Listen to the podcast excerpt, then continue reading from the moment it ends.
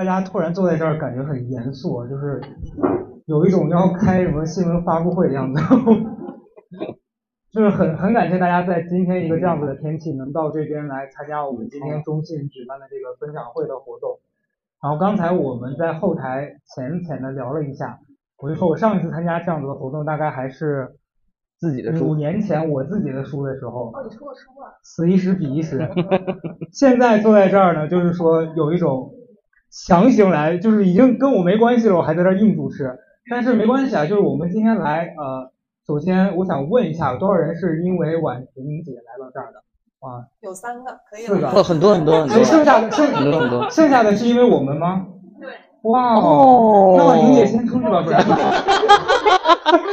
嗯，就是其实真的，我觉得非常有趣。没有没有，我是没上过热搜而已。因为今天雨大，你的粉丝在路上。我我们是没上过热搜，但我们上过很多奇怪的东西，对不对？对，所以我觉得很就是很神奇。然后今上次我们要来参加这个活动的时候，然后编辑说这次是跟呃婉婷一起的时候，我们就觉得哎，就是缘分真的很奇妙。在我们要分享这本书的时候，我当时在看里面一些内容的时候，我其实很好奇，就是作为一个女性，然后包括大家在节目上之前那样讨论你，你是怎么看待这些？这些书里面讲到的内容的，所以今天我们三个主要坐在这儿跟大家分享一下我们读这个书的感受，以及我们会聊一聊我们自己的一些生活里面发生的事情。好，所以呃，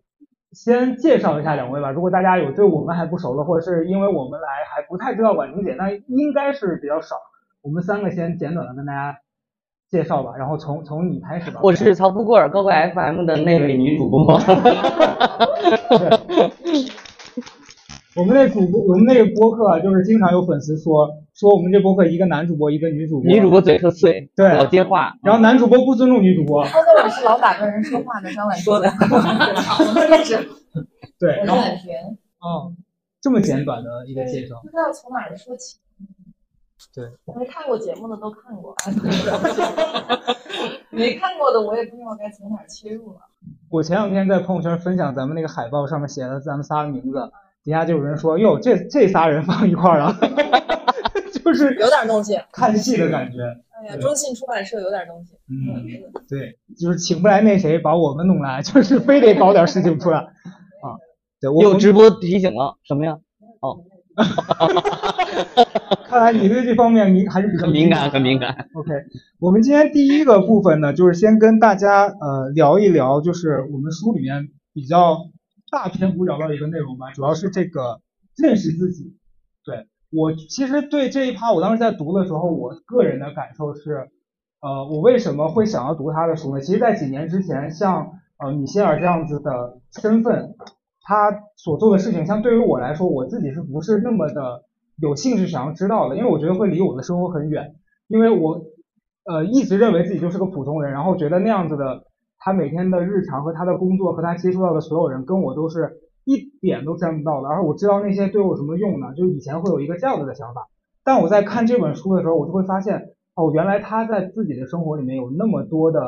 呃遇到的问题是和我们非常高度重合的。就然后刚才我在后面跟富贵我们俩在聊的时候，他提到一个点，就我觉得非常好，你可以跟大家讲一下，就是你刚说是什么哪个点？那那个点可以说的那个是吧？OK OK 好的。那么就是因为我在读这本书的时候，我是特别喜欢就是去安利一个什么的。然后我在看的时候，其实按照他的一个章节，我觉得第八章是特别适合，就是刚开始时候，他在这里边说到，就是她是一个就是成功女性嘛。然后他在讲说，很多大家在讲到这件事情的时候，好像都能把一切都给平衡的很好。但是他会说，其实我在我的生活里边有很多方式，是我需要要整个团队来配合我一起的。他所说的团队，一方面是分为他的就是专门为他做事情的人，呃，包括打理他的生活等等；而另外一方面特别重要的是他的家人、朋友和爱人，这三者在情感上成为他的一个工具。然后回到这本书的开头，他就会说，其实这本书是一个关于工具的介绍。我在我的工具箱里放了很多关于我生活当中如何把它做平衡的工具，所以我觉得不免生活当中大家会想说，我怎么才能过得更加的顺遂，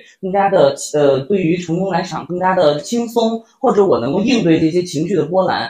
的前提是我们可以把这些作为工具来做，所以这个点我觉得是特别适合做开头的。嗯，就是我们看到这样一个人，他可能经历了很多事情，然后他把他的生活捋顺了，他是怎么做到的呢？他在这里面会讲到一二三这样子。嗯，嗯，那那婉婷呢？你在读这本书的时候，哪一部分让你觉得感受最深？其实我从一开始读的时候，我就第一次翻开那个书的时候，我就哭了。呃，就是我特别深的感触是，是我看到他写下这本书的初心。嗯，然后我觉得他并不是因为他这样的身份了，要告诉大家，哎，我是如何辉煌的，我是如何在啊、在那样的地方就是生存，我是如何呃站到这样的位置的。而他跟我们分享了他的焦虑、他的恐惧，然后包括关于他父亲啊、他的母亲，他作为一个母亲的身份、妻子的身份，他所遇到的困境，嗯、当他去去就是袒露他这些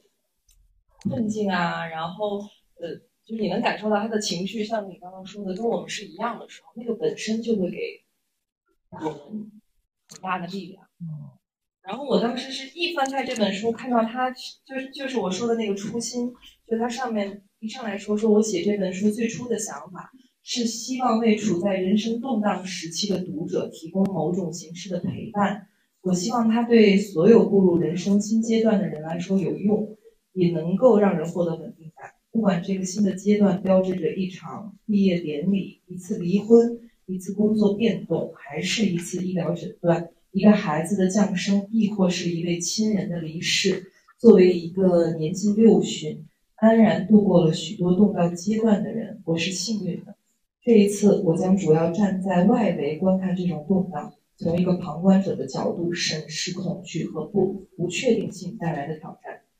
就是我当时看到这段话的时候，就很有感触。嗯，我觉得他的写这本初心是真的想帮到，就是很多人，而不是为了告诉大家我是一个什么样的人。好嗯像他很成功，他要写一个自传，嗯嗯所以这一点就让我很有触动。嗯，我觉得你刚讲完这个，我也立刻想到了，就是我之前在读很多，比如说商人或者什么他们的自传，其实里面会给我们一种感觉是，我今天要写这本书，告诉你我有多成功，然后还有他会通过很多例子告诉你说，我这些成功是很难得的，然后会给大家一个错觉，是说我只要努力可以像你一样。但是我觉得这本书就像你说的，它里面有很多点是它告诉你的是，我们都处在同一个环境之下，大家其实用的是同一套工具，可以让自己摆脱。嗯我当时在读这本书里的时候，就是有有，他第一章是讲那个小的那个改变的这这一趴，嗯。我当时感触特别深，因为可能我跟富贵儿做这个播客，大家听的比较多的时候，会感受到我其实是一个非常容易内耗和焦虑的人，经常因为很多问题，比如说可能有人留了一个言，然后这个言可能是 追着骂人家，对，这个你要向我学习。啊，那那你在就面对这种情况的时候会会哎，那个状况是应对不过来。因为你只有一个人骂你，总有一个人骂你的时候，你可能是应对不过来。这样你分给我们一些。对，我们闲呀。对，我在看那个，就是我在读这本书的那部分，是他告诉我说，当你不知道该怎么处理一些恐惧和你在特别迷茫的时候，你可以从一些小事情做起。这个其实我之前是完全不知道的。嗯，就是为什么开头我不是硬要 Q 我写过书啊，就是因为其实那本书可能也没有很多人知道，而且我今天绝对不会提他的名字，就是有这个骨血。就我想说的是，我之前会对我自己的恐惧就是有一个未知，是我当时很多人问我说你为什么不写第二本书？就是我其实真实的是情况是我发现我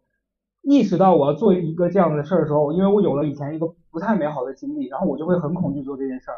所以我每当我写一点我自己觉得不 OK，我就完全把它推翻。然后曹富贵每天都问我说：“你那书写多少了？”然后我说大概两万吧。然后过了半年，写多少了？我说三千，就是还少了很多字儿，就是因为你一直觉得说这个东西它不到最完美的那一刻，我没办法拿它出来见人。但我觉得这本书给了我一个新的角度，就是你可以不要想着一下交给别人一个一百分的东西，你可以先从十分十分的往上叠加。我觉得这个是很重要的。嗯啊，然后呃我想问一下你们两位，就在生活里面，你们会因为什么事情产生那种巨大觉得说，哎呦，我我处理不了这样子的状况的情形？好像目前我没有，我期待着有，就是，但我觉得你说那个小的事情，我的感受是，就是他一直在讲平衡这件事。然后我在这里做一个备注，有点像减肥，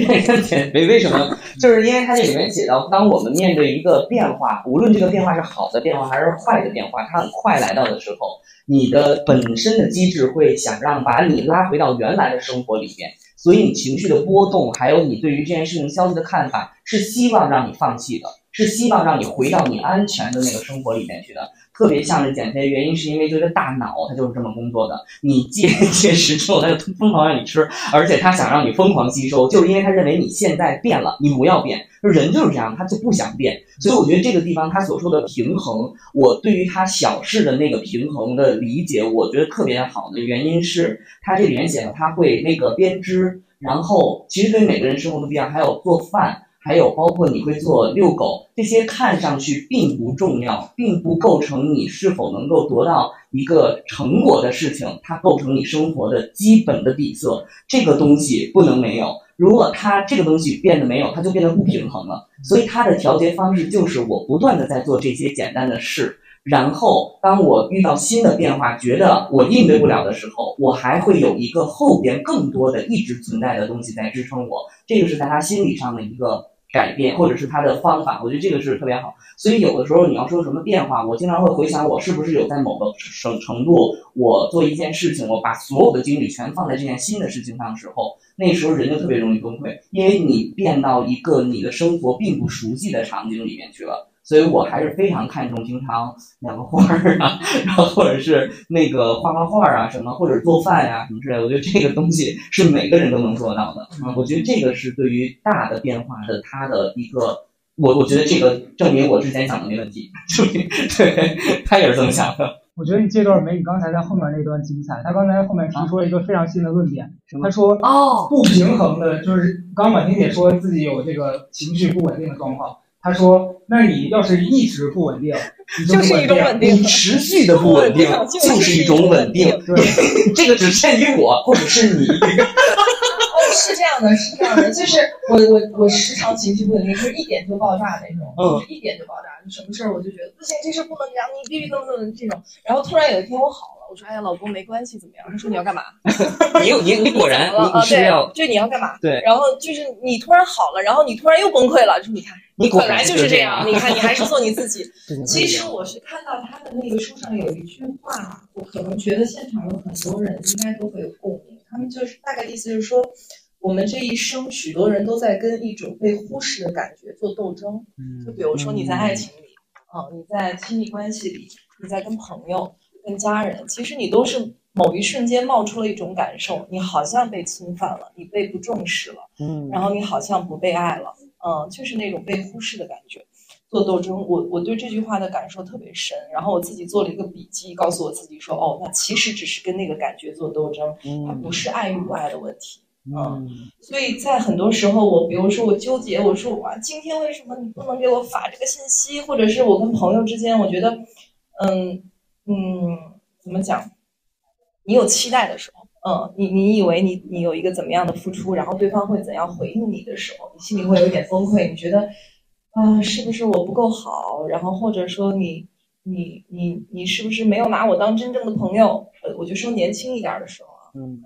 或者在感情里面，你也会这么觉得？你觉得今天这个生日，你只是给我买了一个蛋糕，好像你没有给我更多的惊喜，你是不是没有那么爱我？你看别的老公就很用心，你会在这种时候有一些情绪需要去处理。然后我慢慢的发现，就是我读他这一章上来说做小的那个就是小事情的时候，我有一次是去练瑜伽，然后我练那个普拉提吧，然后我就在那个训练的过程中。就感受到，就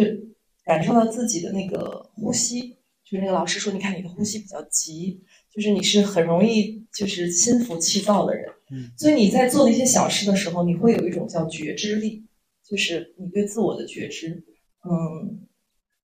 比如他是好像织毛织织织毛衣，他们那个讲的他那一期，而我就是会在这种时候想办法去专注在自己的身上。就我实在处理不掉一些情绪的时候，我就努力的让我专注在我自己身上。比如说滑雪，啊，有人滑过，就是你戴上耳机听音乐，你那一刻就只能专注在你的平衡，对吧？你脚下的路，你没有办法分神。或者我去上瑜伽课，如果我今天分神了，我去想那些让我困扰我的东西，可能我这个平衡的动作我是做不好的。嗯你必须让那些专注力回到你自己的身上。然后，当你有那种自我觉知的时候，你会感受到说，哦，很多很多的情绪，很多很多的感受是我自己带来的，与对方无关。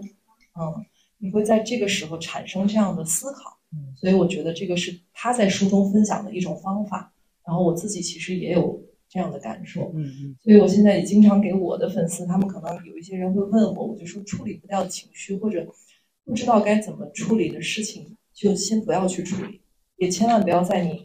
最动荡，然后最最困惑的时候去做出决定。我经常有人跟我发私信说：“蓝天，我我现在怎么怎么样？我应该分手吗？”我觉得，那你现在是你状态不好的时候，你先等这个状态过去再做这个决定。啊，不然你做完这个决定，你仍然会困惑。嗯，就是你你的那个困惑和当下对方是不是爱你，或者是不是要做这件事儿，它其实是两件事儿。嗯嗯，你要搞清楚你自己是一个什么状况。嗯，没错嗯嗯大家看，就是人家网友问婉婷姐说，分不分手都会得到一个这样的回答，问她你会怎么说？不过了，不过了。我我刚才想补充一点，因为我觉得你讲到那个普拉提跟瑜伽这个事儿，因为我最近这段时间在尝试做冥想，因为我就是呃经常没办法控制自己脑子里面想很多事情，比如说早上其实我有时候六七点我就会醒，醒来之后我就会想很多今天要处理的事情，然后我就再也没办法睡着了。然后有时候也会因此而觉得很烦，甚至想到头一天谁惹我生气，然后我就更气。追究账是吧？对，追究账。哦，然后我前两天跟一个朋友学会了一招，这个朋友也非常的糟糕，就是他说他他的说话术是说大家要用真诚打败一切对你的伤害，听起来是不是很正能量？结果他给我讲了一个这样子的例子，他说他打车，然后那个司机师傅在地下停车库绕了大概三四圈儿都没有接到他，然后那个司机就有点暴躁，司机就开始跟他打电话说你怎么搞的，然后司机就直接上到停车库上面去了，然后他自己慢慢出去了。然后那司机就还还说，就说你怎么拎这么小个包，还让我等你那么久？然后他就顿了一下，跟司机说，哎，那我这不是腿脚不好吗？我说你这不是真诚，你这是撒谎，完全是人品的问题。所以我我后来跟他在聊的时候，他说其实他只是举了一个比较呃错误的例子，但其实有时候用真诚，就比如说那天我我在上一周的那个博客里面跟大家讲，就我其实上周出去玩的时候遇到一个网友。也不知道他今天在不在，可能不在吧。就是他当时跟我留了一个言，会让我有情绪。就出去我碰到坏天气，然后他可能觉得在跟我开玩笑。他说有没有可能是因为你去了天气才这样？然后当时我其实处于一个比较暴躁的情况，我就跟他直接讲，我说我觉得我跟你不熟，你这样让我很很不开心。其实是很有攻击性的一个回答。但那天那个朋友他就告诉我说，他说你其实完全可以跟他讲说，我知道你是想。拉近跟我的距离，但是其实你这样讲，我感受可能不不会很好。他说这样的话，那个朋友可能也会意识到自己没有做一个正确的方式跟你连接。但是那个时候呢，我已经拉黑了。你很真诚，我很真你诚。点很低哎。如果你是在恋爱人，可能我不是那个。哎呦，我是在恋爱人都没你啥事儿。你点真的 所以，所以就是呃，我觉得这点很重要，就是其实生活里面有一套自己的工具，让自己能在。迷失的时候找到一个方法让自己稳定下来。然后我看到其实里面还有一部分是刚才富贵也讲到，就他的一套工具里面还有一部分是他有一个很坚强的后援团队，就是包括他的爱人、他的朋友还有家人。我觉得这个是很重要的，就是这个在我自己去年的生活里面，我会发现我跟我生活当中以前我认为的敌人和解了之后，然后我自己生活里面少了很多障碍，并且。事后我在遇到问题的时候，他们可以成为我的队友。这件事儿就是我不知道二位在生活里面有没有这样子的瞬间。嗯，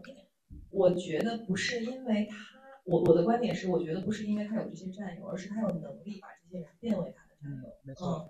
就是我以前也会，比如说有三四个闺蜜，然后后来你会发现每一个闺蜜，我就自己把她们想象成一个抽屉。就如果我今天跟老公吵架了，我要打开这个抽屉，嗯，跟他交流，因为他在这方面是比较擅长的。而如果我在事业上遇到困境的时候，我应该去拉开那个抽屉。嗯嗯，就是你不能把所有的朋友的那个期待值是一哎，样的。我我刚才觉得那个萍姐刚才说的特别好，就是她我们大家都能看到她身边的人的光，但实际上她本身对于如何成就彼此是做了一个特别重要的事，当时她特别支持丈夫的做的选择，所以因为他克服了自己的恐惧，所以他做了这件事情，我觉得这个是一个这个他这个自己作为呃米歇尔自己本身的一个他的成长意义。然后现在我开始抓紧时间说我那个重要的观点啊，不然的话待会儿我就要开始了。那个你要干啥？大家知道我全程在压抑着本性啊，大家知道。那个就是你知道，我现在知道了，我原来在深夜里给你发短信打说想死是在干嘛？我是在找工具。我就是希望得到朋友的支持，哎，但你这个工具从来没有回复过，你还发，对，所以我就发现，我我真的，你刚才说特别对，就是抽屉的那个概念，我发现我三个抽屉有俩是死的，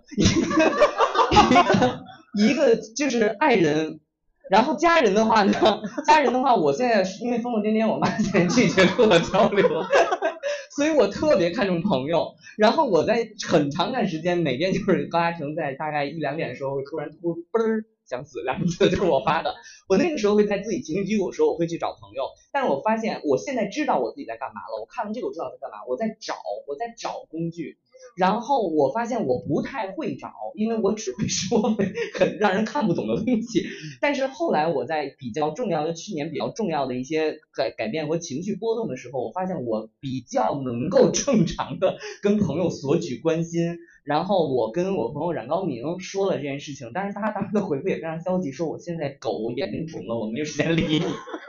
大家就知道这个东西需要磨，你知道吗？因为你长期的发疯，所以朋友以为你不重要。但是我非常客观的跟他说，我说我现在非常需要你跟我好好去讲。然后他后来就说，对不起，不应该因为狗的眼睛肿而回避你的问题。这个过程就是一个找工具和工具相处的过程，也是我们如何去跟朋友相处的过程。然后婷姐在刚才之前在说，就是很多朋友就像她这里面写到的，他是非常浅层的，我只把最好的一面展现给你，他就是那百分之十三最浅层的那个浅社交。就我之前说的，所以我当时特别痛苦，在某一节目里说，我就老觉得自己好像跟人都挺挺快乐，但是为什么我的问题得不到解决？就是因为我对于 工具的，就是理解是不太正确的。我我希望跟他那什么，嗯，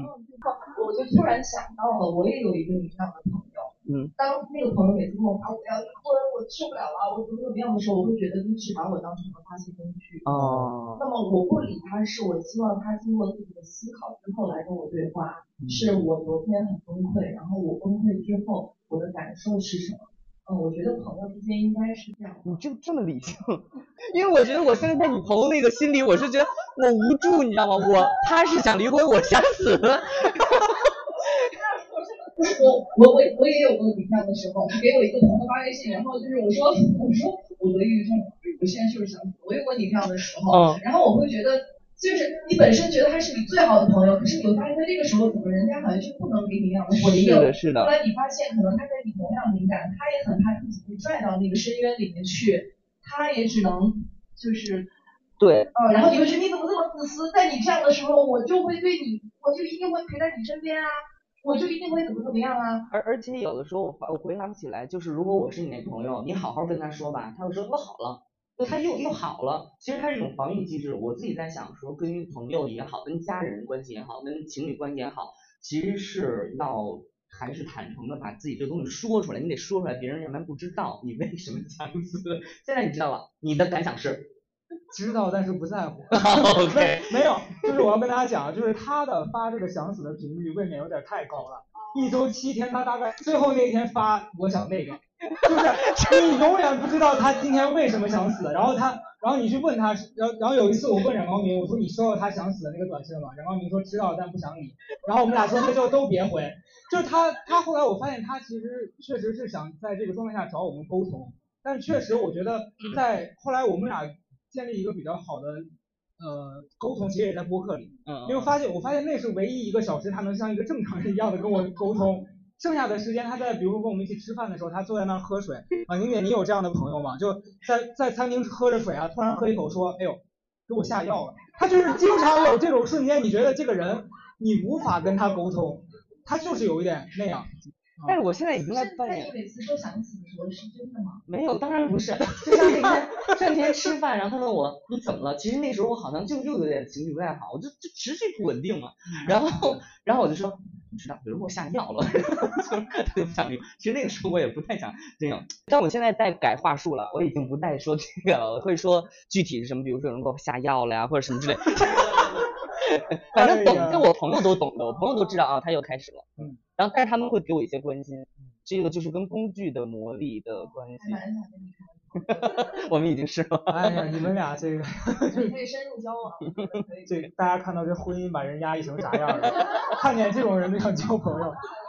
是，但但我其实觉得啊，就他讲的这个，我也是在我们俩变成朋友之后，我意识到跟朋友的交流方式可以有很多种。就有一些朋友是那种可能随时随地你们俩见面可以走深度交流的那一挂的，像他这样就可能很多人觉得每天你们俩都在疯疯癫癫的说一些乱七八糟的东西，但其实我们俩有时候会针对一个事情，然后你发现这个事儿的底层你们俩的三观和观念是完全一致的，你还是会觉得就是挺感动的这样一个人的。但当他说想死的时候，我还是不回 啊啊！我觉得这一点其实呃很重要是，就是你敢在别人面前暴露你的脆弱的那一面，这个其实是很重要的。嗯，对，对对对，书里面有一段，就刚才咱们三方面也聊了，就是很多年轻的女性，她不敢进入婚姻，她永远在一个关系的边缘徘徊，就是说，嗯，包括交朋友，就是不敢深交，总是在一个很浅层，我会觉得这是有点可惜的，嗯。因为你不真正的进入一段关系，你可能永远也无法获得那个安全感。嗯嗯，就是你你你要知道，当两个人朋友也好，就是你感情经历过吧，嗯，没有。还还没到那一步，没有那么熟，没有好到那那一步呢，还。就是当你跟一些关系真正的你能够袒露你的脆弱的时候，其实你是勇敢的。嗯当你能够这样的时候，其实你能获得的，就是这个书中讲的，就是有意义且深层的链接，会让你知道你自己是谁，嗯这个很关键。我遇到有一些朋友，就是我们北方话有一句话叫交不透，嗯就是嗯你跟他怎么交，他永远维持在一个比较良好的状态。嗯，这是我最害怕的。嗯其实我倒不害怕遇到像你这种嗯嗯死的人。对，我就把所有，我是希望把我的缺点袒露出来，好像这样我就安全了。就是，但是我目前还没有跟他 这次，我没我我我有跟朋友把这个弄得很，我觉得这个也是一个希望能够稳定的一个状态。然后我觉得你说的那个就是呃所谓的那个人他需他需要他展露出来，我觉得特别理解。就我也希望有的时候看到你真实的不太好的那一面，这样我就有留有余地把我不太好的一面展示出来了。嗯，你有没有什么具体的那个想跟大家想说的？其实我看这个书的时候，我脑海中有一个画面，那个画面的感受就是我能感受感受到米歇尔他的力量是什么呢？就是他也有恐惧，她也有焦虑，他有情绪需要处理，但他的处理方式与我们常人不同的是，我们是直接去把那个情绪给出去，她是自我消化一下那个情绪之后得出一个结论，然后再跟对方交流，这就会使得所有的关系变成良性的，就好像你说你今天想死。但是我是愿意握着你的手说，我们一起我们，你能感受到米歇尔他能把所有的关系变成良性的原因是，他是一个善于思考的人，且他会带着他的思考去跟他的伴侣嗯交流，嗯和他的朋友交流。那么，那么同样我们在遇到困境的时候，他会告诉你他是怎么解决这个困境的。嗯那么就会这个关系良性就就变成说，今天你不好了，嗯我拽你一把；明天，亲爱的，我需要你的帮助了。那么他在你这已经获得过力量，他自然人跟人之间是会互相影响的，他自然会用这种力量回馈于你。嗯就两个人，不管是朋友还是伴侣，他永远不可能在同一起跑线上，永远不可能。他永远有这段时间，可能你的状态不好，这段时间我的状态不好。但是真正有力量的人，他是我知道你现在不好，但是亲爱的，我拉着你的手，你站起来，或者说我在原地陪你一会儿。就是任何好的关系一定是这样的，没有什么说好朋友十年二十年，我跟我的好朋友，我我我比较好的朋友，可能位置都在那儿了，但是可能他在那儿的时候，他还是愿意告诉你，亲爱的，你在你现在的时候应该怎么努力。但是即便他在那儿那样的位置的时候，他也会有他的困境，他也会需要你的安慰。就人跟人之间一定是这样，才能建立书中所说的那种深层次的连接。嗯所有的人，人性本身都是脆弱的，然后都是会要面对恐惧的。那个恐惧，我觉得每个人都一样吧。面对疾病，面对可能会失去的情感，啊、面对未知的东西，我觉得，嗯，我觉得我自己读这本书的感受是，我可以一直把它带在我的身上，在我任何时候有困境，然后不知道该怎么处理那些焦虑和情绪的时候，我随便翻开几页，可能我都能获得他的智慧吧。嗯嗯嗯，就是他把他所有这样的。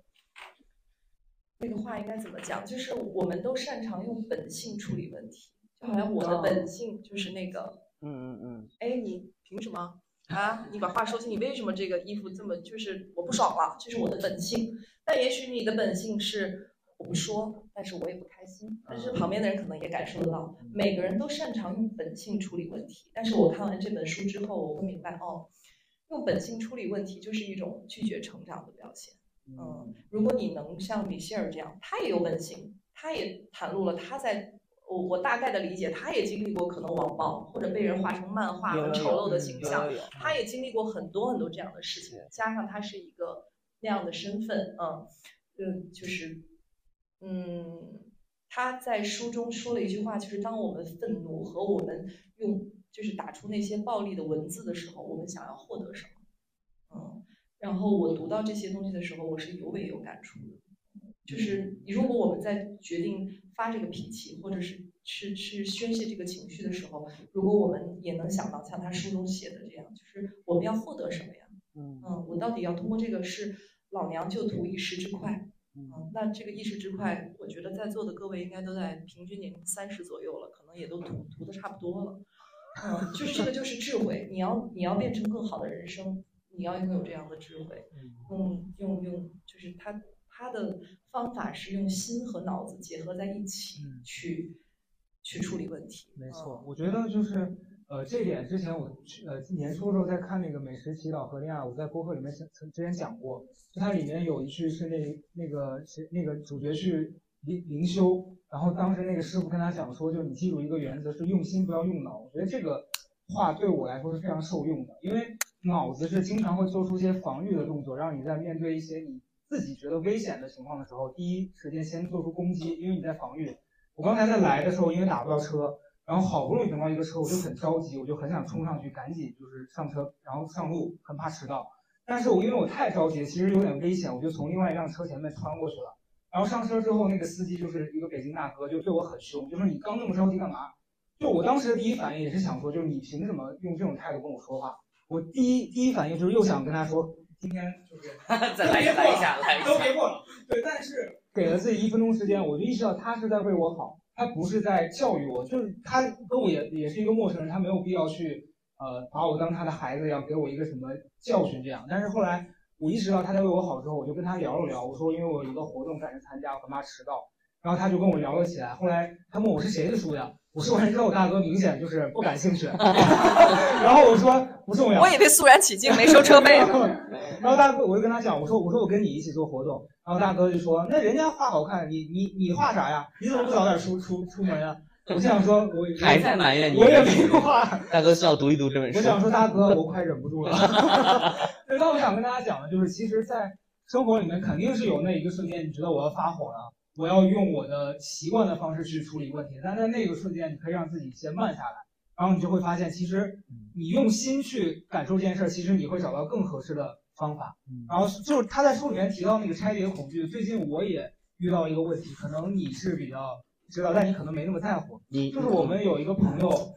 突然跟我们不联系了，然后我我会发现，就是其他朋友好像反反应没有那么大，但是我对这件事儿的反应其实还挺大的。我会一直不停的去跟他发消息，说你为什么不理我？这里有你的恐惧吗？有，我我昨天在家就是拿一张纸往上列的时候，我突然意识到我为什么这么在意这件事儿了，就是因为我小时候跟父母的关系是这样，就是他们可能长时间不在，也不会告诉我他们什么时候回来，然后他们也不会跟我讲说，呃这段时间我跟你没有联系了，然后我去干什么了，所以我其实是很怕在任何一段关系里面，友情爱情，就是他突然不联系我了，会造成我非常大的恐慌。所以我在跟这个朋友的相处过程中，就是他突然有一天因为一个事儿，他不跟我们联系了，其他人都会说啊，他很任性，他控制欲很强，就是他他是在用用用一种方式跟我们示威。但我是掉到了我的那个模式里面，我会觉得我想用我的方法让他恢复正常。但昨天我在列的时候，我突然就是脑子里面就像你一样，经常有一个什么声音啊，你也快了，你也对，我也快了，你也了。然后我那个声音就告诉我说，他可能不是说因为什么才这样，而是他想这样，所以他在故意的用一些方法逃避。就后来我在想，可能就是我能做的事情是我去告诉他说，我在想办法处理我们的关系。但是至于他会不会回应和他会怎么处理，这是他的课题。所以我觉得，就拆解的这个很重要的一点是，我们要做一个所谓的课题分离，就是这个事儿是他的事儿还是你自己的事儿。然后有些事情是我们自己能力以内的，我们就去处理。如果我们处理不好，那就是尽自己最大的力把能做的做了就好了。那至于他的部分，那是他的功课，就我们没必要说一定要去替他把这个强行给掰过来。就是我之前看那个大家看很火的一本书，叫那个《被讨厌的勇气》，它里面就一直在讲嘛，说你不能把牛摁到河边还逼它喝水，就你把它带到河边去了，那喝不喝水是它自己的事情。所以后来我在列我的那个恐惧的时候，其实有一个方法，我觉得还挺好用的，是你可以把它拆拆分成级别的。就第一个级别，比如说我自己在面对这件事有恐惧，可能我觉得最高级别的恐惧就是这种，就是他毫无来由的不跟我联系了，我没办法解决这个问题。那再往下一个等级是，可能是他可以沟通，但是我们俩的点是很难，就是达成统一的。然后你再慢慢往下细分，你就会发现，哦，到哪一个。分的那个级别的时候是我可以接受的，那给自己点时间，然后你把那个恐惧就是变成了一个能逐渐克服的点了，我觉得就比较好了。对，我觉得那个就是关于你刚才说这个恐惧啊，还有他这个什么，在这个书里面，他其实会提到，呃，就是他其实其实比较复杂的，就是因为他自己本身身份的特殊性，在他环境当中，他一直长期处于一个异类的状况。无论是因为什么原因，他一直觉得自己仿佛是置身于一个不属于他的环境中，这个就会让他觉得压力特别的大，这是一方面。另外一方面，就人人都会有有生气的部分嘛。然后，但是我觉得，无论是恐惧也好，或者是他对于情绪的控制也好，在这本书总体上给我的感受是，他有一个非常长远的眼光。我能长远的看到，就像刚才婷姐讲的，我到底要干什么？这个目的很重要，这其实就是一个长远的。我此刻的情绪来头，他如果我这么做了，他能导致什么样的？就他看上去是非常过度自己思考的一个情况，但实际上这是一个你长远规划的能力。然后就是他所谓的这个恐惧，他怎么去拆解？我觉得它里面有一个，我我觉得这本书特别有意思的是，你每一个人看你每个人画出来的地方都不一样。我画出来的地方是，他讲每一次冒险都会为下一次冒险做好准备，就是我觉得这个就是一个长远概念的结果。我不在乎这一次我是不是失败。其实我之前有说过，就我在我的恐惧是什么？我经常担心我自己身处一个我不属于的空间。我非常担心我现在做的这件事情我做不好，然后做不好就恰恰证明我不好，不能做这件事儿。这个是我的恐惧。所以，但是我我后来其实，在看这本书之前，其实参加节目也好，或者什么也好。因为因为因为我不是做就是现在我所做的这一切的这一行的，我完全就是就是一个一个异类过来的。然后呢，我我我会想说，既然我现在想做这事，我也觉得我能够走得很长远。那这一次失败，它大概率可能就是失败，因为你本来就不在这个空间里面，很很正常。但是这次冒险失败之后，你至少下一次最不济失败了不会这么难过。所以我觉得就是反复的在磨，总有一次。你会觉得说啊，前面经历的所有的冒险，经历的那些对于恐惧的锤炼是有意义的，把这个长线拉长，就不会觉得现在这一次的难过或者失败什么。但是又由于我本身体质性的特殊，我确实会情绪非常大的波动，所以我觉得也没有那么简单了。就是，但是你至少有一个另外的声音告诉你。还都行，挺好的，就这样。我觉得这个是一个平衡的过程啊。你要不然先给每个人的手机里录一段吧，就是大家回去就是你的声音说还都行，来，都挺好的。我觉得这点很重要，就是呃，拆解恐惧的这这部分，其实，在生活里面，大家都会有很多瞬间觉得说我处理不好这个事情，或者是就他刚讲的那点，说我到了一个地方，我觉得我不属于这个这个地方。就其实前几年，可能对于我们俩。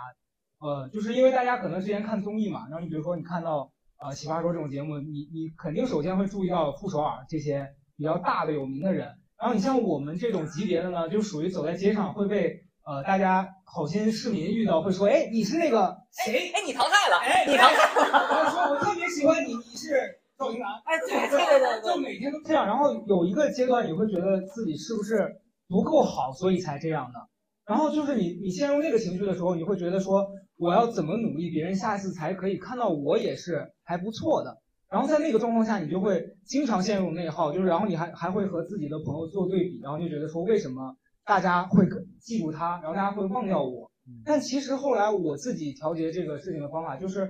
我觉得我在我自己的能力以内已经做到了最好，那我就不去跟别人。呃，我们今天还有一趴，其实我觉得这趴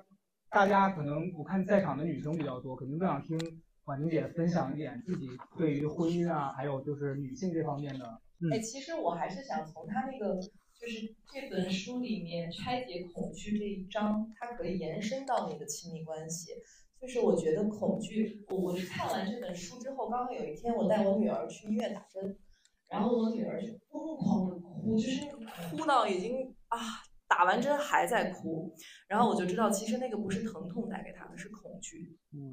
她会。就是因为他不要打，不要打，他会觉得我最亲密的人，我的妈妈居然也摁着我的手让我打针，所以那个情绪他很久都没有办法排解掉。然后我也在想，很多时候其实我们都这么大了，也害怕打针，对吧？我觉得打针好疼，打针好疼，我们想把那个东西归结到打针好疼。但其实我们只是恐惧。如果我们在打针前能做好一个心理建设，说他会很疼啊，我会很害怕，好像你的面部都没有那么狰狞了，就是你能去接受。你就是恐惧这件事情，嗯，就是当我们人在恐惧的时候，会让所有的事态发展全部都变形，嗯，包括你的亲密关系，嗯，你无非是恐惧这个人会离开你，你无非是这个电话你打给你老公他没有接，无非是像你说的朋友之间这个信息他刚刚应该回你，但他没有回你，嗯，我们这种恐惧可能是在跟小的时候某一些呃记忆或者小的时候。被被父母忽略呀，因为我们这一代人大多数是独生子女吧，嗯，可能在那个时代，我们能感受到的爱啊和那种，就真的是有限，父母都忙，要么交给老人，要么就自己在家，要么很早去幼儿园，什么自己放学，那种恐惧，就一生都在跟恐惧做斗争，是一件很可怕的事情。所以他他书中的这这一章节，连这个名字我都很喜欢，就是拆解恐惧。就是人，你要去分析它，这是什么？如果在很多时候，你在跟你的亲密关系做斗争的时候，你能意识到，哦，这个是我的恐惧在作祟，就是它可能能化解掉好多好多的事情。嗯，所以我觉得，而且我觉得他这章写的我尤为喜欢。我可能也看过一些心理学类的书，去描述这些东西的时候，我觉得在这一章，米歇尔做的是他对恐惧也无解。就是接受它就好了。嗯，我就是要知道，恐惧就是恐惧，那个感受又来了。然后你再次知道的时候，你就跟你自己对话，说：“哎，我又害怕了。我害怕失去，我患得患失，我害怕被抛弃。它仅仅只是恐惧而已。这个恐惧并不会造成任何事情的发生。嗯，就所谓雷声大雨点小。嗯，所以我很喜欢他这一章，他在书中所分享的。嗯，我觉得他很真诚。”没有任何的方式方法，就是你要知道它是什么，它就是恐惧，且会伴随你的一生。嗯，但是它会造成什么？它什么都不会。对，嗯，对，我觉得这一点我也有一点想分享的，就是，呃，因为可能婉婷姐能跟大家讲很多在爱情啊，或是就在女生在成长过程当中的一些事儿。我其实可以跟大家分享一点，就是我跟呃父母之间的这个，就是也是刚提到的，就关系当中带来的恐惧。因为我我之前跟他讲过，就是我去年参加了一个那种活动，它其实有点像那种身心灵让你恢复的这样子，它会通过很多活动去让你克服你心里的恐惧。因为其实大家会在生活当中跟人有很多关系处理不好啊，很多时候是因为你恐惧。当你跟这个人发生了一些冲突，你会担心说，我如果去跟他和求和，他会不会拒绝我？这个就是很明显的恐惧。然后因为这个，大家会变成就是说，那他不理我，我也不要理他。我在前三十年的人生里面，我跟我父母其实是有这样子的问题的，就因为我跟我妈，呃，从小到大可能在一起生活就几年吧，所以，呃，当他有一天突然出现在我生活里面，要回到我生活的时候，我是非常抗拒的，因为就是会有像刚婉婷姐讲那个，就她对老公这样，然后突然一好，老公会说你干嘛？就所以当时我妈跟我联系，正常大家会觉得说母亲跟儿子之间能干嘛呀？但我妈当时跟我联系，我第一反应是你要干嘛？所以我当时的那个攻击性还有我的防御性是非常之强的。然后去年我参加那个活动的时候，它当中其实其实它是从心理学的那个格式塔治疗的里面拎出来的一个方法。它是说就是让你模仿自己的母亲去跟别人介绍你。我当时在做那个环节的时候，我非常之抗拒。就我我发现我站起来之后，我已经不是我了，我完全无法说话，而且我是浑身肌肉紧张到我就是崩溃。而且在现场就是那天的人可能。比现场还要再多两倍左右，我就开始哭，我也我也不在意大大家怎么看我，因为我就觉得你让我做这件事太丢脸了，而且我做不到。然后哭到就真的旁边人家那些组织活动人过来，一个大哥过来抱着我哭，我心想说我跟你也不熟啊，就是你抱我干嘛？但是哭完之后就那个事儿你还得继续继续搞，然后我就讲，我当时真的已经前言不搭后语了。我在讲那段话的时候，我完全就是 就那个小燕子在那个棋牌社擦地板，一边挨打一边我擦我擦我擦。对，真的是那个感觉。而且我在讲那番话的时候，我完全心里就在想说什么时候能回家，而且。干完活就回家。下一个环节更可怕，下一个环节是他说你要在对面，比如说现在让曹富贵站在我对面，我要以为他把他当成我妈妈，然后我要我要跟他讲我心里想说的话。还好那天不是她，是一个就是很很和蔼的这样一个就比我大一点的这样一个女性。然后我那天在走的时候，我发现我的身体的抗拒还有我的恐惧来源于我不停的把自己带离当下，就我不想看到我要做的事儿，而是我一直在想我等下干嘛。甚至对面有一个女生，她已经崩溃了。她在地下爬，因为她可能跟她母亲的关系更恶劣，她就已经无法站起来走了。其实她是一个很可怜的情况了。但我当下心里想的是，这女的好像贞子，你知道，就是你一定要让自己想一些好笑的事儿，好让自己别投入到那个状态里面。但当我开始朝对面那个人走的时候，就是其实就是就是刚才婉婷姐讲的那个接受你的恐惧。就当我在走的时候，我突然不想那些事儿，然后我看到对面有一个陌生女孩在对着我笑。然后那一刻，我突然感觉我在当下我的感受是，我很想和我妈也建立这样的关系，就是不管以前我们有过多么不美好的回忆，但我此刻甚至以后我还和他的关系，我希望是像现在这样的。然后我就走过去了，我就跟那个女生说谢谢，我说就是如果今天不是你站在这儿，我是没办法完成这件事儿的。嗯。然后这大姐真的杀人诛心，她说 她说因为我也是一个妈妈，她那句话出来的时候我就。完全就是崩溃，但是事后那天晚上我就跟我妈打了一个电话，我就跟她把我之前所有的心里头的不好的感受，还有我以前对她可能肯定有一些怨恨嘛，讲完。但我跟她讲说，我真实的感受就是我不想去再拿那些事情折磨你，也不想拿那些事折磨折磨我了。所以我们两个现在的关系虽然没有说像可能大家很理想状态的那样的关系，但我们两个现在就是能沟通了。所以我觉得有时候你面对那个恐惧，它其实就是你接受它。它可能会带你看到一个完全不一样的结果，我觉得这个真的是我觉得刚才呃他们两个在讲面拆解恐惧这一块，我最想跟大家分享，因为这这也是我近一年来对我受益最大的一个事情。对，嗯，你看连他都不发疯了，证明这件事真的就是还还。因为我我我现在就不在这儿，我在想就是 哈利波特里边那个，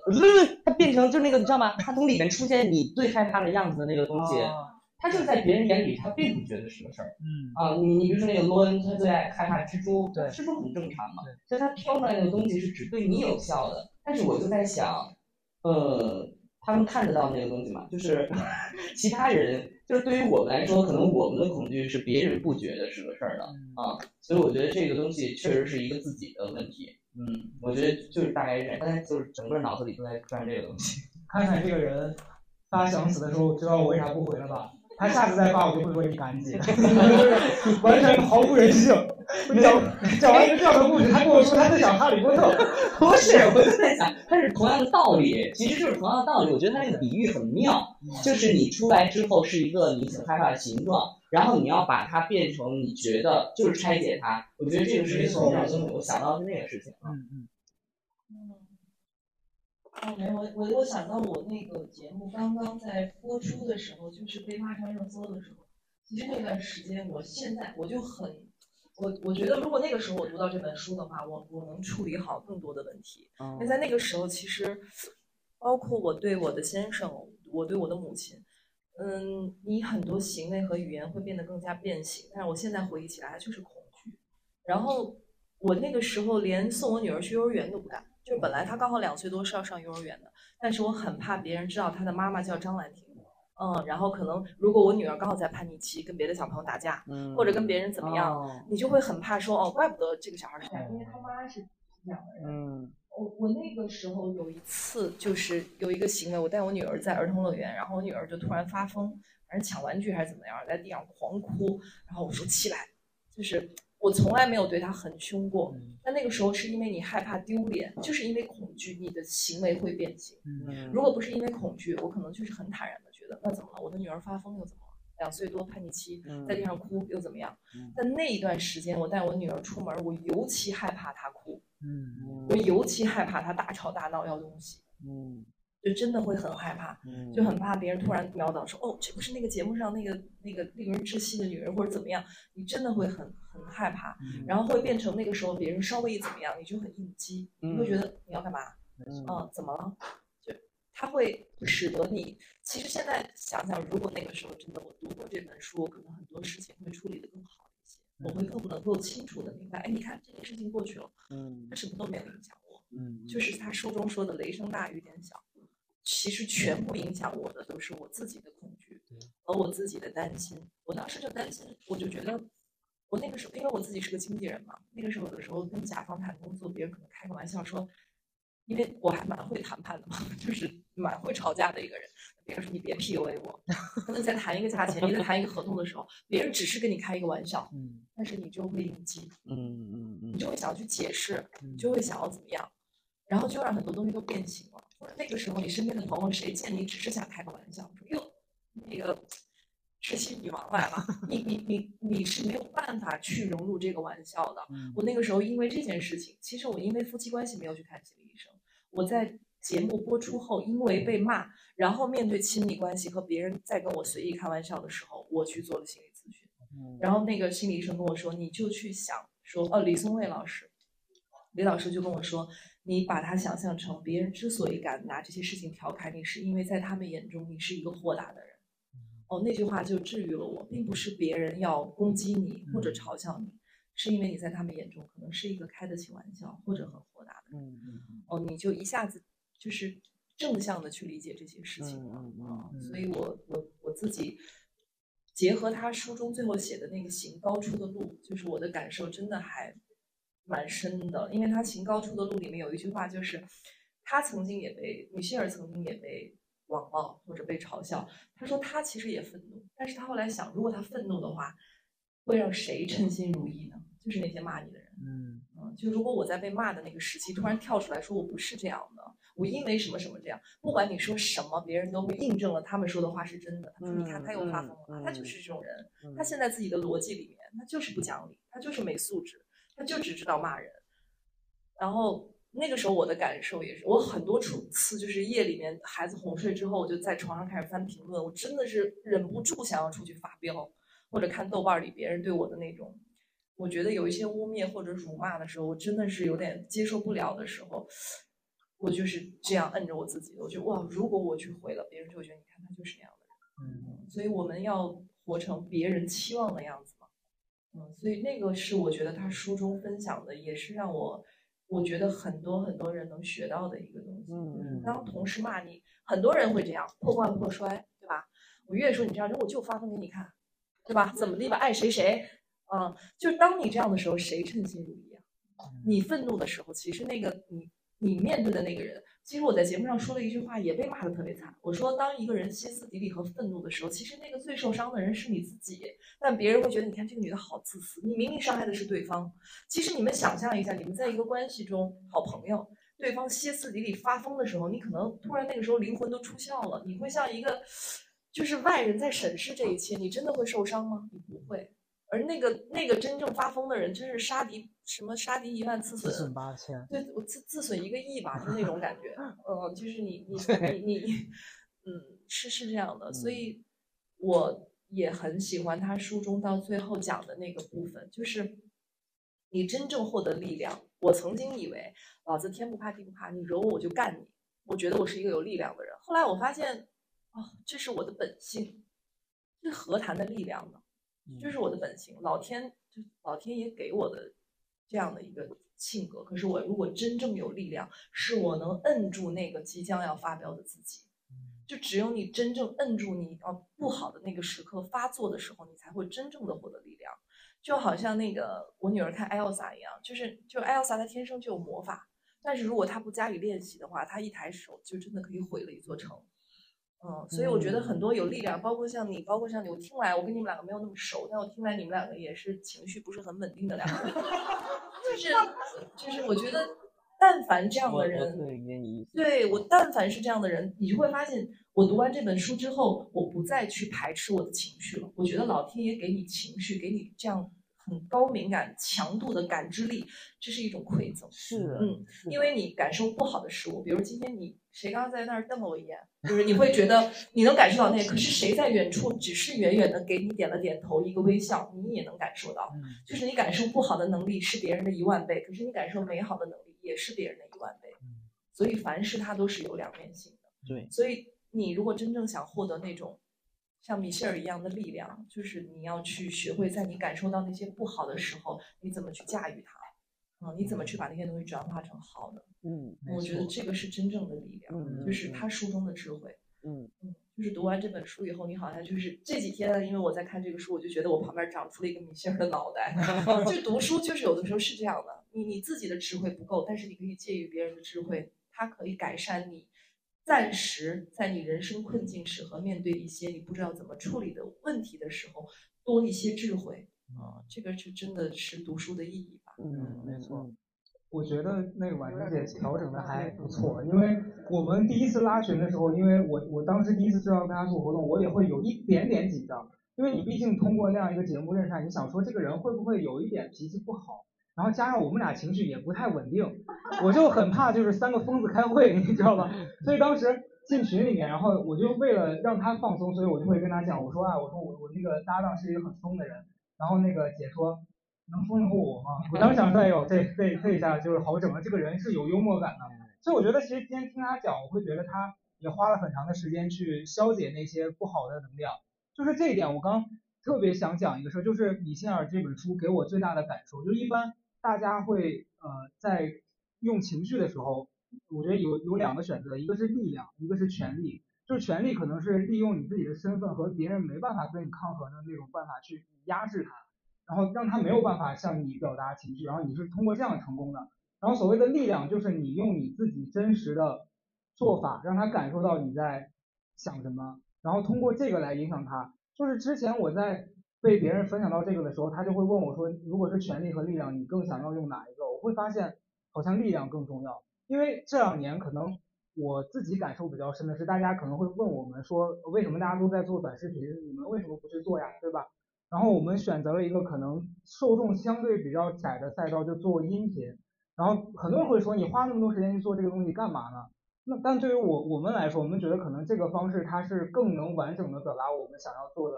事情。虽然我们这个力量可能不大，跟可能有几亿个受众的那个短视频比，我们非常渺小。但这个它每一期它能影响到一个人，我觉得我们也算 OK 的啊。所以。这点我觉得大家可以在生活里面去感受，就是你自己影响到的人可能不多，但是你今天自己感受很好，然后你通过你的一点点小的行动改变一个人，就是一个非常厉害的成果了。嗯，对，是，哎，我觉得我刚才真的，我就特别理解你说的那个，就是你的情绪像一个东西在往上推着你，然后你之前一直，我就是经常会有这种感受，但是我在这里边，我也在这里边标注敏感、钝感、不敏感，身体上的，这是一种能力，它是一种要爆发的东西，我们需要跟它去 和谐共处，这也是我后来才渐渐理解的。就是呃，这个东西我觉得是一个很，其实是一个很漫长、很难的过程。但是我觉得另外一个想法，觉得好像积极一点的，就是你刚才说的，当我意识到这东西它要驾驭我的时候，它要超过我的时候，这其实是一个我有别人没有的东西。你的要发火，你的要爆发，你的那种，它其实就是观点，你有非常鲜明的观点，你有非常坚定的立场，但是你要有更多的技巧来让它变得可用。这个东西我就觉得是一个能够长远去打算自己性格的部分，我特别理解这个这个这个点。然后呃，你刚才说那个录播的事儿，这里面有写他他有写到写作成为他的一个治愈他自己的办法，所以就每一个人都有自己输出的办法。我觉得这个也是也也算是一个一样一样的东西吧。嗯，我我没有就是其实说到这个 PUA，因为我自己深受这个 PUA 这个毒害毒害吧，因为我被挂上了一个这样的，好像我说什么都是在 PUA 别人。而有一次，我跟我老公也在交流这个问题，我觉得不应该这样看待问题。那如果这样说的话，当初你跟我要结婚的时候，你告诉我都会好的，呃，你不会那个不好的，我不会伤害你的，那它是不是也是一种 PUA 呢？嗯，就是我想说，什么情况下你才能去定义一个人 PUA？就是他一定有目的性。如果说我没有目的性，我可能只是盲目的觉得我觉得是这样的，我认为是那样的。它没有目的性，你不能够轻易的去给任何人扣帽子。嗯，这个是我其实觉得不妥的地方，就是不要轻易的。我自己也，我自己是这个节目的呃一员，但是我最后也作为一个观众去看这个节目的时候，我最终得出的定义就是真的不要轻易给任何人下定义，任何人。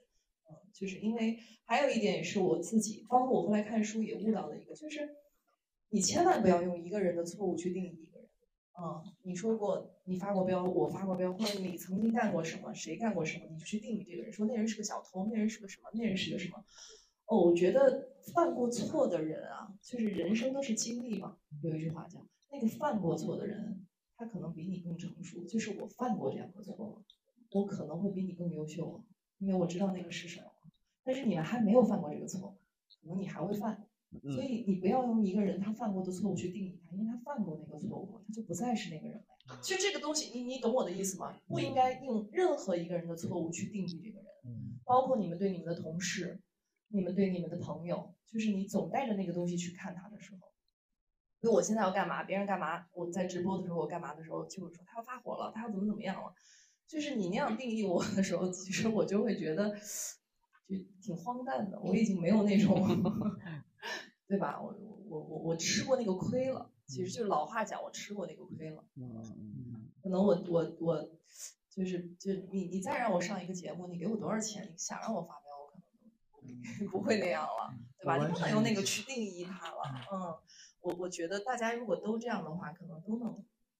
更成熟一些。嗯。你会比身边的人更成。对，这这一点我也深受其害。就是曾经大家对我的印象是啥？说出来。白，闭嘴吧。嗯嗯嗯。就之前上节目，大家会觉得这个人很毒舌，所以我走到哪儿就是都会有人说，哎。你不会骂我吧？我说我又不是疯子，哦，你那你问我你的刻板印象，我说不出来。咱们这一堆人都很难说彼此毒舌。那我对你的印象就是疯疯癫癫，但是表里如一嘛。对，所以其实我前几年我我有特别恐恐惧的一件事，就是你走到外面，别人看到你对你特别恭敬尊敬尊敬。我去年参加一个什么活动，有一个女孩过来。然后跟我说你不会骂我吧？我想说我有病啊！我看到你我干嘛骂你？就是 你说我现在要开始了。我说我现在会，没没没。然后我就想说，其实有的时候大家可能就是通过一个瞬间的那个片段会去定义这个人，然后你就会觉得这个人他全部就这样。刚刚婉婷也讲了整个，我觉得就是我在那个时期看他的节目，我也会觉得说这个人怎么情绪有这么大的问题啊？然后后来我自己冷静下来，我也曾经受过这样子的，就是。断章取义嘛，因为其实综艺这个东西，它就是会为了效果，它只把一部分最精彩的部分给你们看。嗯。那可能大家就会觉得说，这个人，哎呦，他是不是生活里面都是这样啊？那你就好像忽略了一点，是他在生活里面可能很少这样，而是因为有了这样，这个节目才能做成。但大家往往会忽略这个。我就在想，连我是做这个的，我都会在那个瞬间觉得他这个人好像是那样的。那可能大家如果平常不做这个娱乐或电视，大家就更会觉得说，这个人可能就是一个。情绪极度不稳定的人，但你拿那个东西去定义他，你就会让他也失去了很多。呃，其实我的感受是这样的，就是，呃，环境产生，对，嗯，一个是环境的因素，嗯，第二个是我想说什么，好多人那个时候就是给我留言说的，我最不爱看到的一句话，就说你做你跟你老公的女儿好惨啊，嗯，因为有你这样的母亲，或者是，嗯，就是这个话是我认为所有攻击里面让我最。不太愿意接受的啊，说做你的女儿好惨啊，然后放过宋宁吧，或者怎么怎么样，就是这种话。其实我想说什么，为什么会去这个节目？我当然我自己是一个从业人我当然知道它会意味着什么。甚至我在节目有一期也说了，我当然知道我这样呈现自己的后果是什么。可是我那个时候脑海中有一句话，就是说人与人之间的相处的时候，你要把那个恨的。释放出出来一些恨意，你才能留给爱更多的空间。好像有很多人看到我跟我妈妈那期交流，就是我好像我在数落她，其实我只是把我心里中所有积压的东西说出来之后，我又可以百分之二百的去爱她。嗯，可能很多人他看不到这一面，就是他人们总是看到他愿意相信的那一面，就是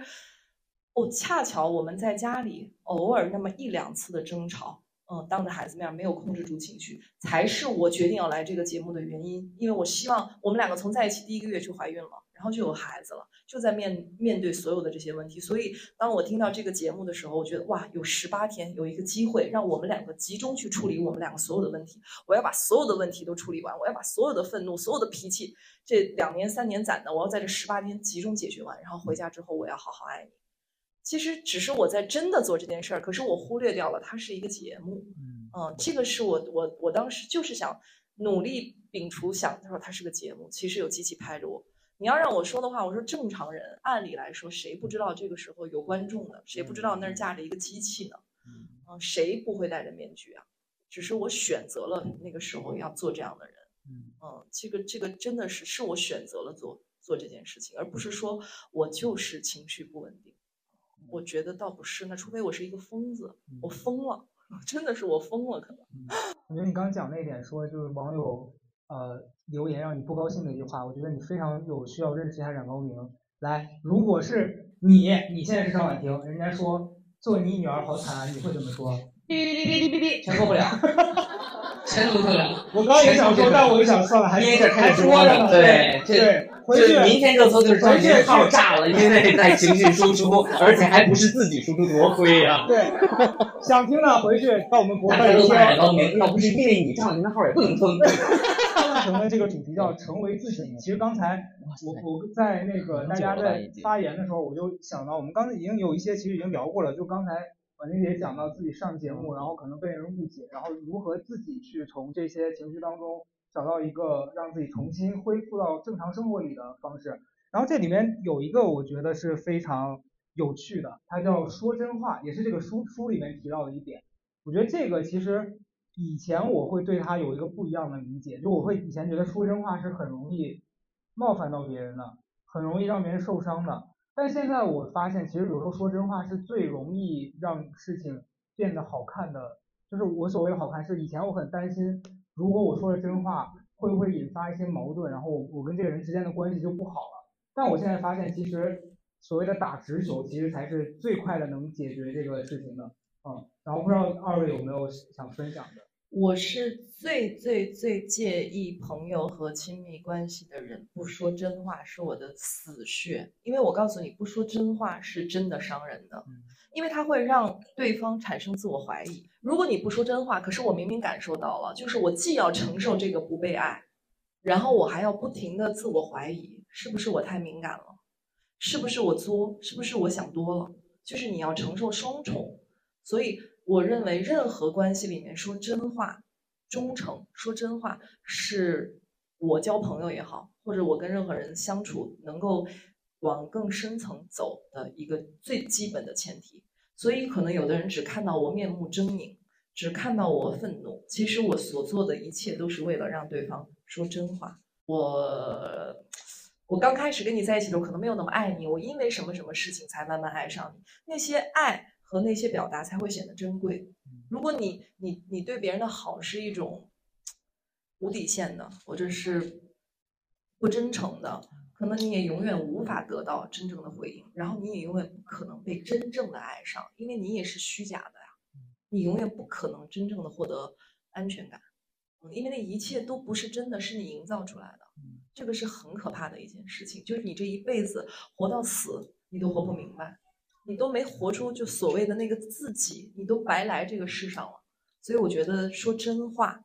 和就是真正的那种做自己是非常非常是生命是最基本最重要的。嗯，也是米歇尔提到的这这一点，我觉得这个特别特别的，我自己的感受就是这样。而且我甚至为这件事情有点有点有点过于执着了啊，就是我会逼，甚至我有的时候跟朋友吵架，就是我会逼对方。说出他真实的感受，我不喜欢敷衍啊。比如你今天不想陪我逛街，不想跟我一起玩，你如果找了一个什么什么样的借口或者怎么怎么样，我能感受得到。我宁可你说真话，或者我的我的其实做我的同事，呃，做我的工，我的我的员工是蛮害怕的一件事儿，就是我经常会跟他们讲什么，我说如果你今天要偷懒，你就告诉我，老大，我今天就是不想干活，你千万不要跟我扯扯东扯西，我非常讨厌。嗯，我希望你勇敢一点，你就告诉我，今天这礼拜老大我想摆烂，我靠，我敬你是条汉子，你千万别跟我扯什么这呀那呀的，是我特别讨厌的。所以当你这样的时候，你也会有力量。很多人在职场里跟自己的老板也是这样的，其实他一定比你要更聪明一点。呃，你你你任何时候都要说真话。那也是拆解恐惧的一个部分，因为你害怕你说了真话而遭到什么什么样，你就永远活在一个恶性循环的恐惧里面。当你真正的说真话，说老板，今天这个 PPT 我真的完成不了，你交给我的工作量真的我做不到，你骂我吧。你可能发现，哎，你老板并没有骂你。然后你就变得越来越勇敢了，你就可以成为一个真正做自己和说真话的人。如果你永远为了害怕恐惧、害怕受到责备，因为我们小的时候可能都被父母责备过，所以我们在职场里面可能会害怕被领导责备，我们害怕很多事情。那如果你不说真话的话，你永远不会获得真正。呃，我其实是很担心讲出真的情况的时候面对冲突，我是不愿意发生冲突的。啊，我是不愿意发生冲突的。然后，而且我也觉得这个发生冲突的过程和最后的结果，我不，我我我我非常珍惜我所有的东西，所以我特别害怕去面对冲突。但是我确实也有这种感觉，就是随着这个时间，这个通呃通过时间时间时间的流逝，你总有一刻它会展露出来。而且我现在也发现，人就是应该是有这种超感的能力的。他不是听到看到的，他就是感到的，就是不讲对方也能感得到。所以我觉得，呃，我在这个过程里，我在逐渐的这个过程里，但是我其实很少很少觉得说出来有问题的话，我很少啊，但是仍然会有在这个过程。我也觉得可能不是所有人都能做到，我想到什么就说什么。我觉得这个这是一个过程，这是我自己现在的情况。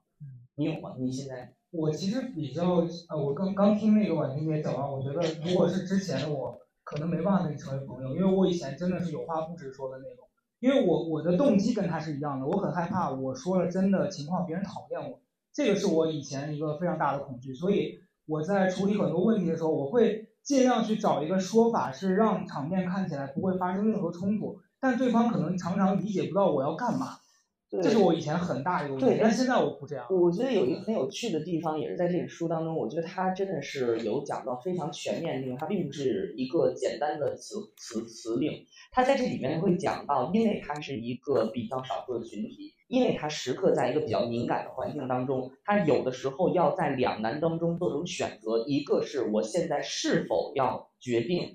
打开自己融入这个群体，以及我是否显得过于的。不把自己当回事儿，因为他的一个生活环境，他一定是在这个环境里边时时被人审视，时时被人警惕。你如果过于拘谨，别人会觉得你没有把我们当自己人；如果你过于开放，又会觉得你真的把自己当自己人了。这实际上是一个大多数人的生活场景，我觉得是这样的。我觉得是一个大多数生活场景，所以我觉得这个里边他有讲到，我在长期的这种生活当中，我不断的要跟这个做斗争，而且这个斗争往往是伴随这个人一生的。他因为从你最开始出场设置的时候就设置你要有这样的一个变化，所以在它这里面，我觉得更多的是方法，更多的是平衡，就是我在适时的时候做长远的规划，我什么时候这样去讲，以及可能真的是需要一些更多的技巧。它这里面，我觉得这个是让我觉得最有感触的地方。嗯，这个这个是这一点，但是但是它的初衷和点都是一样的，我们尽可能的要打开自己。嗯，这个这个我觉得他之所以我不觉得他是一本鸡汤的原因，他是真的在讲他有方法的。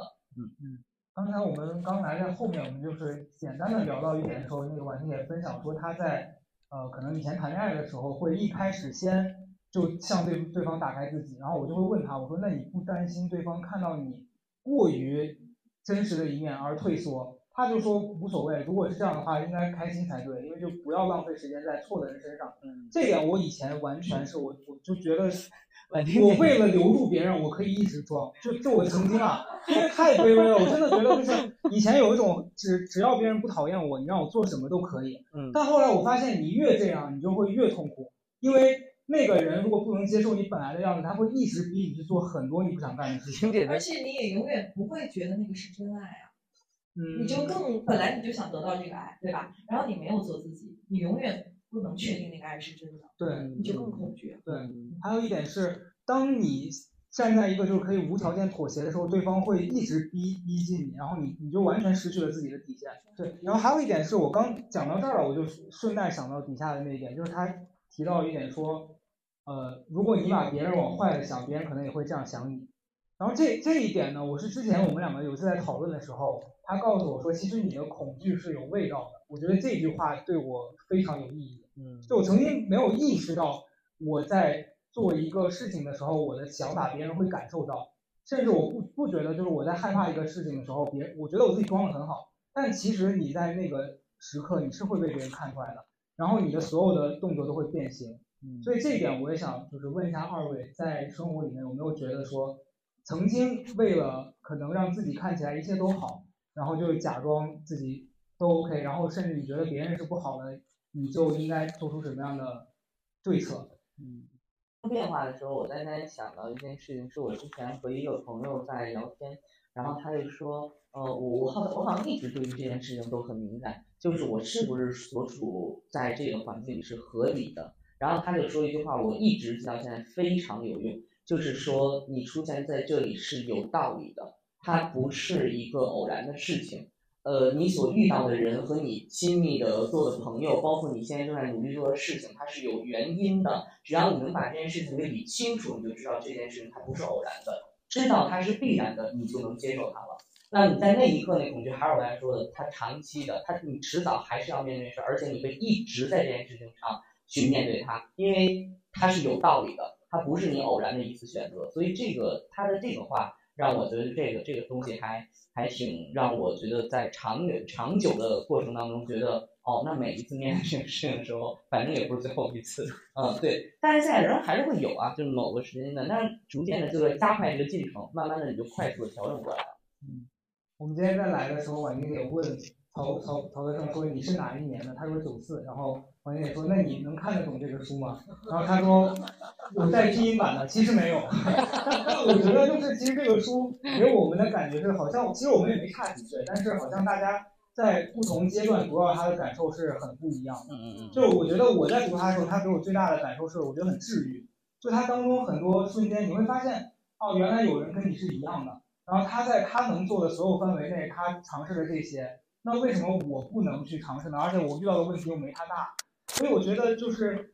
呃，我觉得大家可能在日常生活中就有很多瞬间都会觉得说，哎，过不下去了，这个这个那啥班不想上了啊。但但我觉得就是你要想下一次还是一个新的开始，明天又是新的一天，就是就像他经常白天早上跟我说，我七点我起来我去上班我去直播了，然后到了晚上我想死。然后第二天又开始，就是整个人，你知道吗？趾高气昂的。我觉得这就是大家现在能做到的，就是你过好你的每一天二十四个小时。所以我觉得这个对我来说，我读到这本书是我今年上半年吧，我觉得很大的一个收获。嗯啊，然后也想请你们二位分享一下，就读这个书你们觉得最最真实的感受。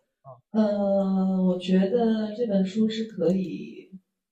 反复阅读的。然后我自己有一个有一个好朋友，前段时间呃去年的时候，他也是要闹离婚，然后后来现在过得很好，没没离。然后我们俩有一天前两天在一起交流的时候，他说他说他去看病了，然后他推荐我也去一下六院，他说你能挂一下精神科，就不管怎么样，你应该先去尝试把自己的状态调整到最好。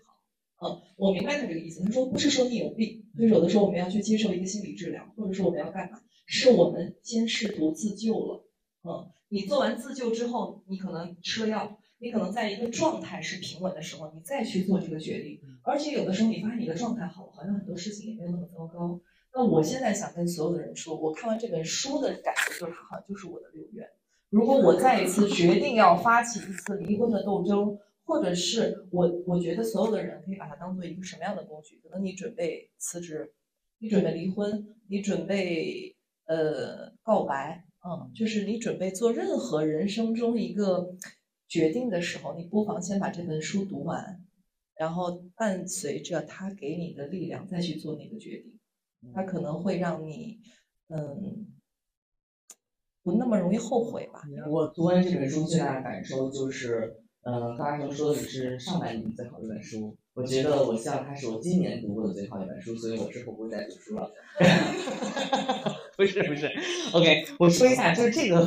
这个这个点应该没听到吧？嗯，好精彩。然后这个地方，我觉得我的感受是，嗯，我在写前写了，就是如何用工具把自己的那个洞补上，是你每一步往前迈的过程。就是还是我最开始拿这本书的时候，跟咱们的朋友说，我说这个东西，这这本书的作者还是要把它重新拿回来。放回到她的彼时彼地的时候，你才知道她从一个平民的阶层的这样的女孩，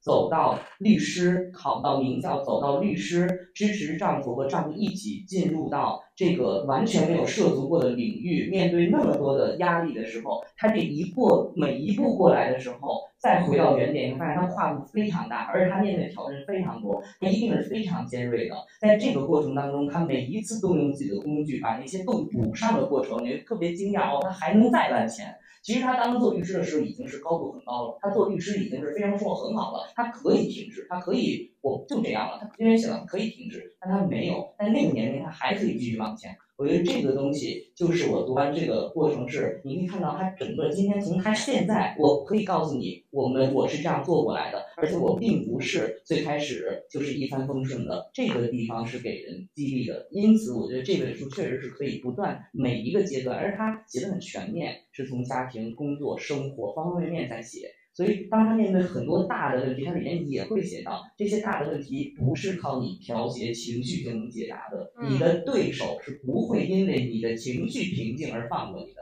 那你要怎么面对这种东西？所以这本书确实是得要自己看，确实得自己看。你真的得自己看。对对对对对，我我又想替他补充一句话，就是那种感觉，就是嗯，像你刚刚说那个不动，就是你看完这个书，你获得他那种感受，就是。其实你的人生可以每一次比每一次更好，也是一种劲儿。但是我可以每一次比每一次更操蛋，它也是一种劲儿。可能我之前就是这样的，哟，我这么执你，你还敢跟我吵？行，我下一次这样，我再下一次还这样。其实人往下也是一股劲儿，人往上也是一股劲儿，是同一股力量。你想一想，我上一次跟你吵架的时候，我可能摔门就走，我三天不理你。我这次吵架的时候，我敢把对，我这次吵架我周桌子，我下次吵架我骂娘，就是。这也是一股劲儿，就让你知道老子的厉害。可是你在想，我靠，如果说下一次别人觉得，哎呦，张婉婷要发飙了，但是你没有，你已经有这个书中的智慧了，然后你处理的非常好，它也是一股劲儿。但是哪股劲儿更有劲儿呢？你们自己去感受。这个我觉得你们看完书以后就知道我在说什么。嗯嗯。好，我们今天呃跟大家做这个分享，其实我觉得这个时间点非常特别，明天就放假了嘛。嗯。然后其实我今天在来之前，我也会想说。谁会在这样的一个时间点跑来听我们三个聊天聊这么长时间？但是今天意外的觉得大家很很整齐，也没有人迟到，反倒是我我自己差一点。那我就觉得就是也是很奇妙的缘分，能够跟大家在这儿就是聊两个多小时。但是呢，时间非常的有限，可能差不多就要结束了。然后也非常感谢这个周信呃邀请我们来做这个图书的分享，因为这个书对我们三个来说也是有非常大的。很有意义的这样的一个启发，所以也希望大家在回去的时候能读这本书，然后也欢迎你们回头呃读完之后上我们的各自的微博什么跟我们分享，我们都会跟你们进行一个讨论。然后谢谢大家，很开心在今天遇到大家。